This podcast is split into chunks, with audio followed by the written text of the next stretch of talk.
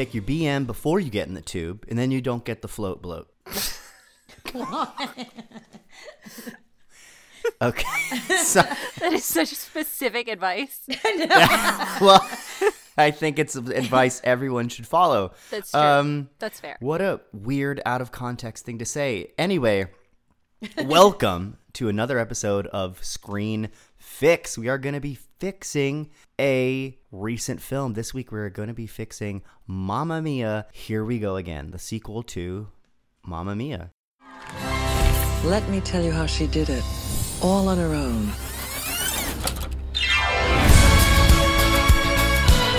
Life is short. The world is wide. I want to make some memories. I think we should stay here together. Well, I wish I could stay here too. Turns out he's engaged. I hate it when they do that. I was cheated by you, and I think you know when. Look at me now. Will I ever learn? I don't know how, but I suddenly lose control.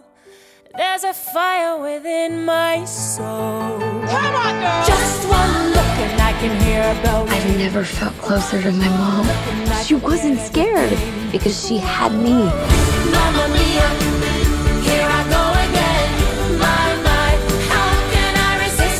can't tell anybody else about the baby, okay? I just told Bill. Yeah, and I told Harry. I told many, many people. All right, I am host JC. With me, as always, are the hosts that carry the show.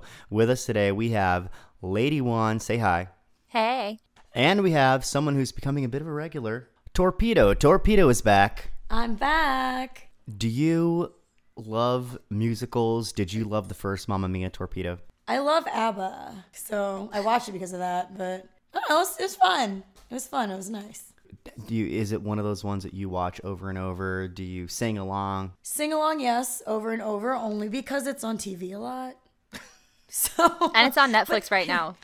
is it? Yeah. Uh-huh. See, All right. Uh, Lady One, what's your relationship with Mamma Mia? I dig it. I dig it a lot. Were you excited about this sequel? Hell yes. All right, awesome. Um, so uh, I've only seen Mamma Mia once. I think I enjoyed it. It was it was fun. I mean, it's always a slightly awkward the way they shoehorn the ABBA songs in, but they they work for the most part. But anyway, Mamma Mia two, uh, we saw it. We're gonna fix it. But uh, hot off the presses, here comes the hot stats. Burning up. Give us those stats. Statistician, Lady One, go. Okay, so this movie came out July 20th and it was number two its opening weekend behind The Equalizer 2. It made $35 million in the US, and after two weekends, it's up to $70 million in the US and another 96 million outside of the country. The uh, first Mamma Mia hit 144 million in the US and 465 million dollars overseas for a total theatrical run of 609 million dollars. Mamma Mia, that's a lot of money. that was good God. Anyway, so the first one was a, was a success, and hopefully this one lives up to that. In ten days, Mamma Mia, the first one was was at sixty two million. The sequel is already at seventy, so it's doing better than the first one as of right now. And how about audiences, Lady One? How are people liking it? Um, so this sequel is 79% fresh from critics and 76% of audiences liked it. The original was actually 54% rotten from critics with only 66% of audiences liking it. But I'm not super certain Wow. that this is anything other than like realistic expectations for the sequel rather than like it's that much better because I don't even know that it's necessarily better in my opinion. Um, but critics and audiences are rating the second one higher than the first. Built up goodwill from the first one. It must be because I don't agree. I think the first one is way better than the second one. Okay, let's uh, before we get started, uh, let's go ahead and really quickly run down the plot of this movie just to refresh everyone's everyone's little minds. Okay, so this one was written and directed by Ol Parker, and it was a story by Parker, Catherine Johnson, and Richard Curtis. It's the follow-up to Mamma Mia, uh, which is based on a musical. This one is not based on a musical; it's just a sequel to the first one. This is kind of this is a prequel and a sequel rolled into one. So basically the plot is that Sophie is preparing for the grand reopening of her mother Donna's hotel and her mother has passed away. She passed away a year earlier and she's upset because two of her fathers, Harry and Bill, are unable to make it to the reopening and she's having trouble in her marriage to Sky, who's living in New York. And then we get flashbacks to Donna. Uh, in 1979, she's a young girl graduating college and she's ready to travel the world. And she really wants to go to, to Greece. She feels like her destiny is in Greece because she heard about this island that was the supposed edge of the world in some myth or back in history. And she basically uh, arrives in, in Paris and she hangs out with Harry and gets it on with Harry. Uh, she misses her boat to Kalokairi, but she's offered a ride by Bill. Bill tries to get busy, they don't get busy. Uh, they help a stranded fisherman, but eventually Bill does bring her to the island. Then in the present day, Tanya and Rosie arrive to support Sophie for the reopening. It's revealed that Rosie and Bill split up. Uh, Sophie visits Sam, who's still grieving over the death of Donna. Sam in the first movie was who Donna uh, rekindled with one of the quote unquote one of the fathers, possible fathers. Back in the past, she's exploring a farmhouse, and a storm causes her to dis- just to discover this horse. Going in search of help to try to f- calm this horse, she meets young Sam riding his motorcycle, and he helps her. They're having a great time. They're having a little romance, but then it ends because Donna discovers that Sam has a fiance. So Sam leaves, and she's distraught. Meanwhile, in the present day, uh, one of her fathers, Harry, leaves his business deal in Tokyo to support Sophie. He has like a realization that she's important, and he just leaves in, in the middle of the, the meeting. Separately, uh, Bill, at the exact same time, has the same idea, and he sends his brother to accept some award instead of him, and they both they both set off. Back in the past, Prestana is heartbroken over Sam, uh, but she decides to start singing at a weird little restaurant that's empty with Tanya and Rosie. She meets Bill again, and they go out on the boat and they get busy. Sam returns, though. He ended his engagement for Donna, but hears that she's with another man who's Bill. Donna discovers that she's pregnant, and she doesn't know which one of these guys that she's been with is the one who is her child's father. Basically, she has a wish to stay on the island. The owner of that restaurant that she's been singing at tells her that she can live at the farmhouse, and Donna accepts, and that's where she gives birth to Sophie.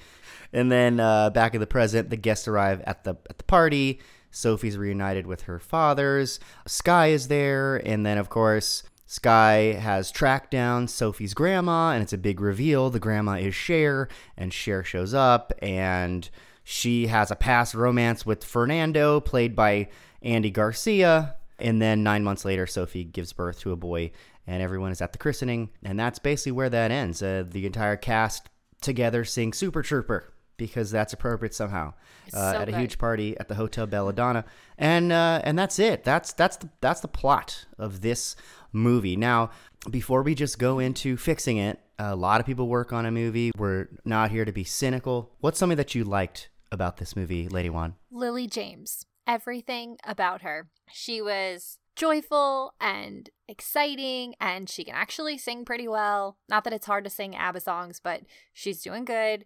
And she was just an absolute joy. So I was into her, and I totally got how she got all those dudes. She was fantastic. What's something that you liked about this movie, Torpedo? I really love the music. I love singing along. Lily James was awesome. I think she was a perfect fit for it. Um, you know what I really I like their outfits. Yeah.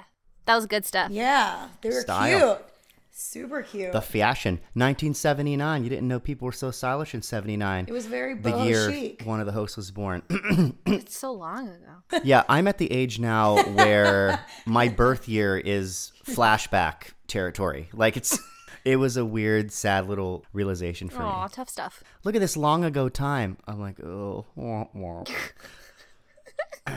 anyway, so I also I also enjoyed the singing. I enjoyed Cher. Like as soon as Cher stepped into this movie, it was like a different film. She's, such so a good. she's such a strong presence and such a great natural actress that I loved her. Also, I like the songs too. I had this this thought. I was like, ABBA songs are written obviously by a group whose first language is not English. So I feel like the songs are very simple, but that's good because they have a mm-hmm. way of the language that they do use is very simple, direct, and cuts right to the heart of things. Like every one of their songs is this blunt, like gut punch of some story or some emotion and it really lends itself very well to this kind of material melodramatic material. So yeah, I also very very much liked, you know, the ABBA songs, the singing. I like it, except when Dominic Cooper. Cooper, si- sings. He looks like he's just waking up from a nap. But anyway, yeah. So let's go ahead. Are, are are you guys ready? Are you guys ready to to fix this? You ready to fix Mamma Mia? Mm-hmm. Let's go.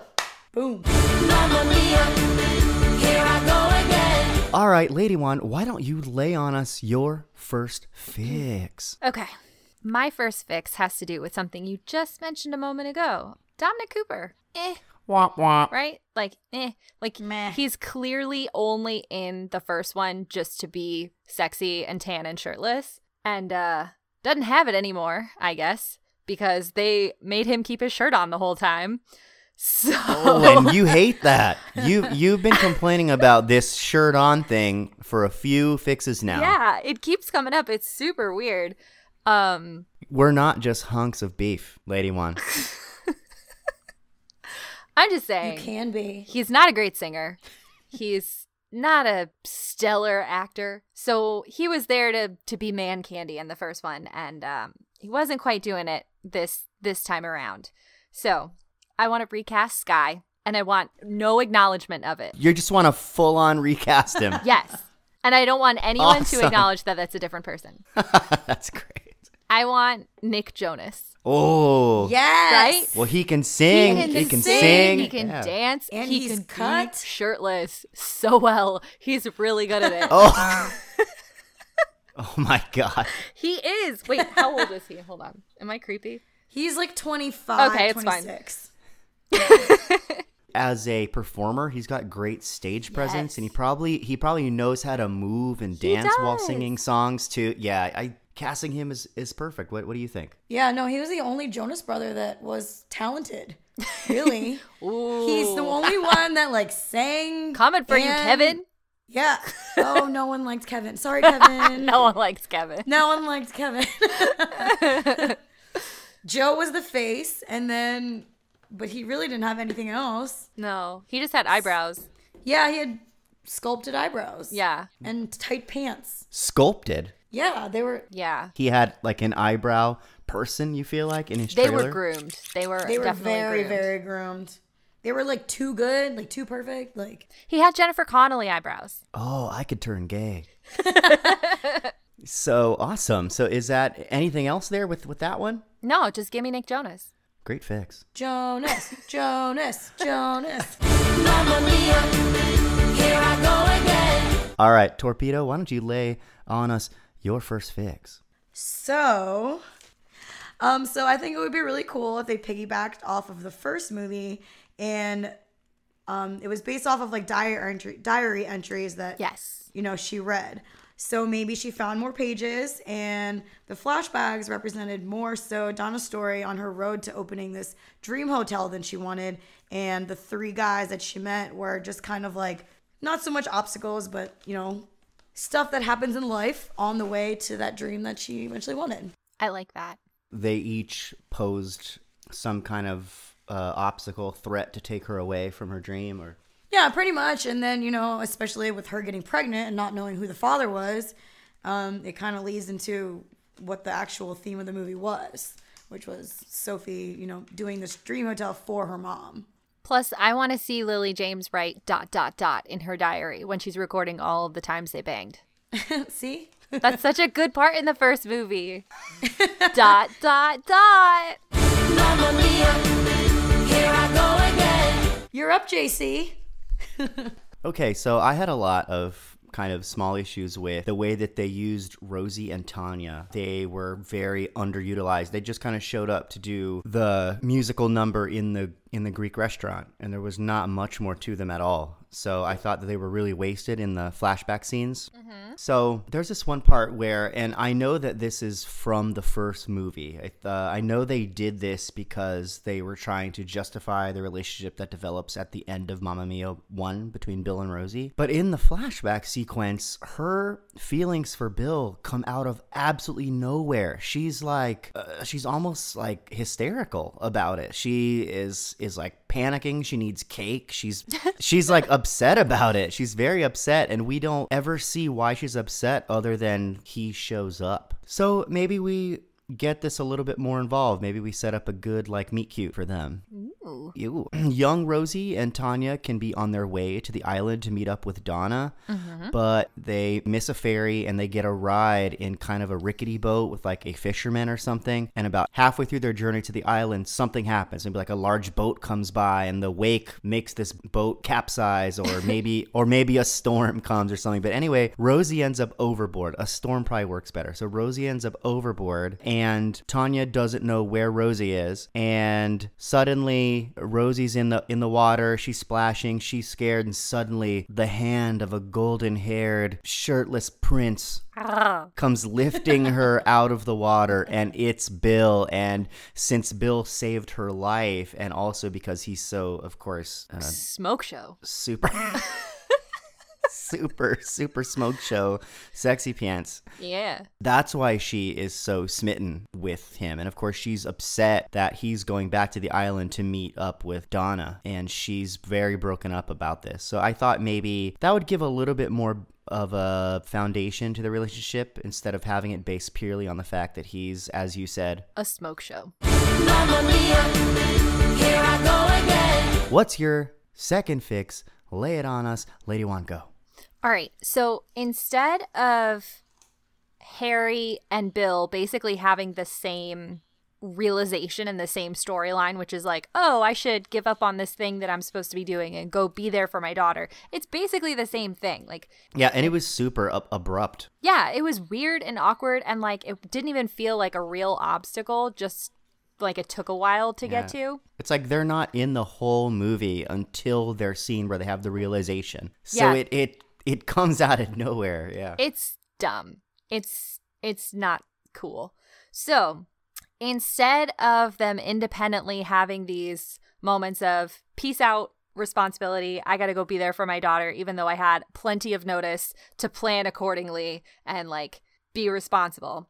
How about Sophie has sent the invitations at the beginning of the movie, but Bill didn't get his because Bill, being the amazing Swede that he is, is out sailing the world on his boat. So he's not home to get his mail. He doesn't know about this. But Harry, who's a little squirrely and a little unsure all the time, he gets the invite, but he's like, Oh, I have this really important meeting in Barcelona. I can't miss it. I got to go do this architecture thing. And he's there in Barcelona, so we get like more pretty shots of that city because that's cool too. And he's out there, and it's a harbor town, and Bill is stopping in port because he's on his way around the world, and they have a random by chance run in because that keeps happening in this these movies, so it's fine. And they get to talking, and Harry tells Bill about Sophie and what's happening at the island, and Bill is like, "What? Why are you here then? We got to support our girl." And then that's the end of that scene and we just see Bill's boat arriving to the island. And then who pops up on the boat next to him? Squirrely Harry. Squirrely Harry made a good choice, and they're both going to be there for Sophie. It's all like dramatic. You just see Bill and you're like, he didn't come. Oh yeah, he did. Yeah, No, they like- did. yeah. And then it's all like exciting and triumphant. Yeah. They're going to be good song. dads. Yeah. Cue song. Cue both of them singing on the on the bow of the boat. Torpedo, why don't you give us your second fix? Go. So, so I love Cher. She's like a queen. She's great. Um, so I thought there could have been a little bit more of her. Like I thought maybe you could start the movie off with Cher and Fernando's love story. Ooh. Oh, awesome! Like they're there, and there's like the guns. like, They're he's in like the Mexican Revolution or something. Yeah, pretty much. Like they had a lot of, you know, corny fireworks. They could have added those in the beginning too. Um, um, but basically, by having that in the beginning, they could show kind of how you know Donna was born and why and how Donna's relationship with her mom was so bad. It could kind of develop and you know also show how why Donna was so free spirited. Because I mean, she was valedictorian of her college. Like, where was it at Oxford? They said. So I mean, that's pretty prestigious on its own to even be there. But for her to just be like, no, I'm going to leave and travel the world on my own. You know, you kind of wonder why someone someone is kind of like that. So I think it would have been good to show that. Like, show how her mother's mistakes perhaps had influenced her views on love and relationship. Basically, and show, you know, why her mother felt a certain way about her mother. Like she always mentioned like that they didn't have a good relationship, but why? I guess she was some Swedish pop star or something. But uh, you know, why did what decisions did her mom make to make her not be around or not choose to not be around and for her to choose to take over her own life and make the decisions that she made. So I like it. Mamma mia, here I go again. What's your next fix, JC? All right, my next fix. Here we go. So I fixed young Rosie, who I thought didn't have much to do. Now let me fix or try to fix young Tanya. Okay, so two other people I thought really did not have a lot to do in this movie were Tanya and also Harry. Kind of gets the shaft in this one. They meet in Paris. He wishes. Oh, Oh, I did that. oh man. Okay. Harry also he's in the movie. They meet in Paris. They have sex. John actually feels kind of regretful about it, probably because he was so adamant that he was in love with her so quickly, like through the course of one restaurant dance. But Through the course of one restaurant dance. When you know, you know, you know, I guess. And then Harry tries to show up at the dock, you know, with the dock where the ferry is that goes over to the Greek island, and he sees her on the boat with Bill, and he just leaves. And that's literally the last we see of young Harry. Like, that's it. He's not in the movie again. And it happens pretty early. And so I feel like these two characters really didn't get their due. So we're going to piggyback off of the Rosie fix. So Rosie fell in the water during the storm, picked up by Bill. Tanya and the fisherman end up back at the ferry. Okay. Okay. She's worried, but then the guy at the dock tells her, Don't worry, Rosie's safe. Bill radioed in to let people know that he saved someone at sea, and the person's name was Rosie. So she's okay. She's like, Okay, good. Now, who's still in the port town is Harry. He's still there. He hasn't left mm-hmm. yet. He's staying the night there. He meets young Tanya at a bar, right? Tanya approaches him. She's flirting with him, and she's coming on to him, and they kiss, but then they get into a room, and he's suddenly kind of squirming and not really getting it up or something. I don't know. I, I don't. I don't know if we want to be that detailed, but she could probably make she could probably she could probably make some pretty funny jokes. She was probably the funnier one out of the two. So anyway, she realizes actually that he's gay. Which is a revelation that happened in Mamma Mia 1, correct? Yes. yes. So she realizes at that moment, oh my goodness, he's gay. She knows. She's got gaydar. Plus, like, nobody isn't raring to go around her. She's she's Tanya. She's hot. Yeah, in the second movie, I think she's had like four husbands by then. Yeah, exactly. exactly. Nobody turns down Tanya. No. So anyway, she tries to help him realize that he's gay over the course of this this evening, and she helps him try to come out. Maybe maybe she tries to set him up with a handsome young Greek man, but he's too afraid yet. He's too afraid to admit the truth to himself, you know. And I think this provides a little bit more development to Harry's character as we see him coping with his identity, mm-hmm. and it also deepens the bond between Harry and Tanya when they're older because they've always kind of shared the secret of this one night in the port town. I like that. I like it too. And I'm gonna jump in with just uh, one last fix that that I had. I also thought this movie needed more Cher, just like you did, Torpedo. So this is how I would inject more Cher, because honestly, the moment Cher showed up, it's like the movie was Cher's movie. Her presence and her stunning voice, and as soon as she shows up, she does that song Fernando with Andy Garcia, and it's so electric that it almost stole the movie from Amanda Seyfried and the rest of the cast. It was just that song was so good and it came so late in the film. It's the song before the final scene and it almost steals the whole movie because after that there's really no climax. I mean, cuz the song ends with fireworks and every, like I turned to Torpedo and I actually said I was like, didn't the movie end like 10 minutes ago? Why is this movie still going? Like it ended with the the climactic song and the fireworks. Like why is this movie still going? It's because Cher's moment was so big and I thought, okay, this movie needs more Cher. So this is how I'm going to add more Cher. So there's a point in the story where Sophie has everything ready for this party to open the hotel and a storm comes and wrecks all of her stuff. So now she's like, what am I going to do? Everything's wrecked. I'm letting down my mother, all of this stuff. And I thought right then she is all upset. She calls Sky. She's upset. When she hangs up with Sky, Sky makes another phone call. And what he does is he calls Cher. Cher shows up mid movie to help clean up the mess. She shows up, And of course, she's not invited, kind of echoing the first film where Donna was not happy that her these three men showed up. Sophie is not happy that her estranged grandma shows up who she is pretty sure disowned her mother. So she's not happy that this this person's there. So slowly both the hotel is repaired and the relationship is repaired through their recollections and flashbacks of their different memories of Donna. Sophie's recollections and Cher's recollections and uh, basically it, emphasizes the importance of this mother-daughter relationship which is what these movies are all about and i think this movie needed Cher and it needed that element to this film and i thought that that was a good way to inject more Cher and keep with the uh, the Mamma Mia spirit. Mm-hmm. And and give and give Cher some more songs. She That's needs more songs. And all, queen. right? I want a scene with, like, a, I want a flashback scene where we get Cher and Meryl Streep together. I want to know who would play a young Cher. Cher. She, yeah, She, her face has been frozen in time for 30 years. Cher. no, young Cher would be Lady Gaga. Seriously, as soon as she walked out, I was like, "This is what Lady Gaga is gonna look like in 30 years." Those are our fixes for this movie. Since this is a sequel, you picked up on some inconsistencies. Do you want to give us some of those quick inconsistencies? Is this a segment that we're going to call Torpedo Sinks It? Yeah, like sinking things. All right, so you notice a few inconsistencies in this one. Sink this torpedo. All right, first of all, Meryl Streep and Cher are three years apart. So, like, what?